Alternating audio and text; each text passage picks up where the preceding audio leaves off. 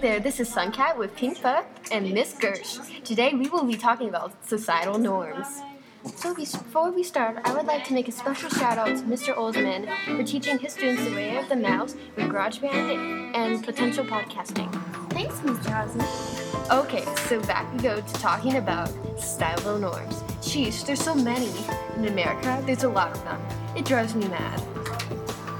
Exactly, that's what I'd like to talk about.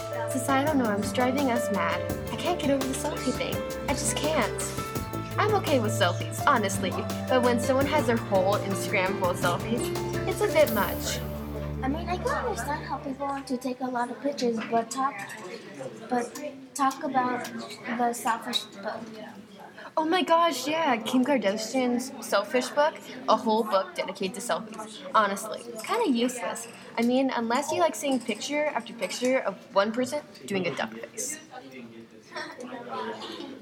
And as a writer, it kind of upsets me that there's really good writers out there and working hard to make a book. And it takes an iPhone and popularity to make a book on selfies, for heaven's sake. And normally you'd have to go to a lot of trouble and hard work to have someone quite equal. And man, that must suck. To have something written um, and good, and and then someone can just get something out of it just a click.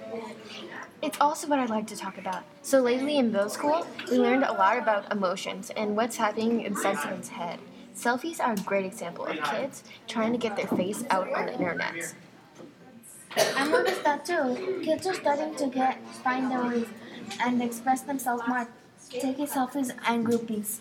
So we are talking about selfies and the toll of social norms, and now we're talking about emotions toll and on teens and kids your age. This is a podcast from Pink Pup, Miss Gersh, and Suncat, bringing you the reality check. Thanks for listening.